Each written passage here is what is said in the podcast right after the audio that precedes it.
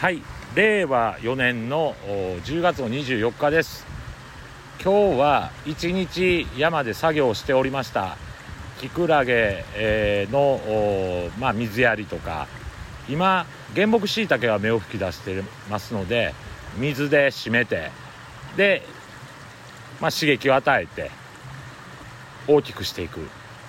キクラゲが終わりかけになってきたんですけれども今から原木しいたけの時期に入ってきます。大イチョウだけは今年はまあほぼ恥ずかしながら失敗したなっていうふうに思いますので来年に向けてまた検討したいと思います。あと山での作業はその原木しいたけの、まあ、手入れなんかもやっていたんですけど背筋症なんかの整頓も今日はやって、えー、いました。背筋症はあ大イチョウ岳とか畑の養分になりますので、え、有効に活用をしています。でこの日曜日前日の日曜日と土曜日前々日の土曜日はですねイベントがありまして久々に私の会社もイベントに出店して、えー、キノコとかあまあきのこスープなんかも作ったんですけれどもきのこスープきのこ汁ときのこを販売して結構売り上げがありました。どのイベントも大勢人が来ていてですねこれからもう1回あるんかな？10月の30日10月の30日もう1回イベントがありますのでそのイベントに合わせて、えー、原木しいたけを育てていきたいというふうに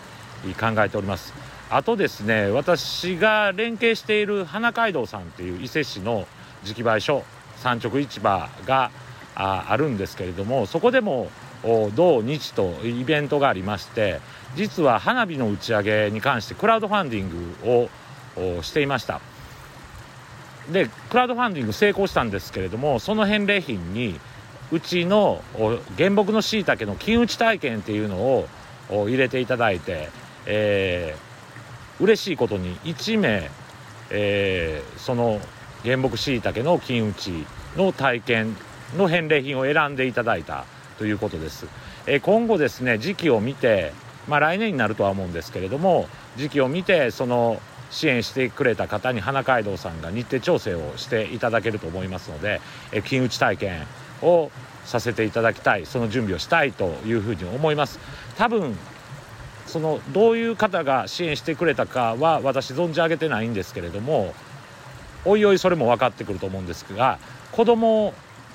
が金打ち体験するんであればなおのこといいかなっていうふうに思います。あの食事でねきのこを食べるだけではなくてそれがどういうふうに作られてくるかっていうその体験をねこう生産の体験をしていただくっていうのは非常に子どもにとっていいんじゃないかなというふうに思います。あのリクエストがあればですね、え地域の中でこういったあ原木しいたけの金打ち体験、まあ、時期は限られてますけれどもやっていきたいというふうに思ってます。もう夕方です。日が暮れるのも早くなりました。あ今からあ事務所自宅の方に戻りたいと思っております。今日は以上でございます。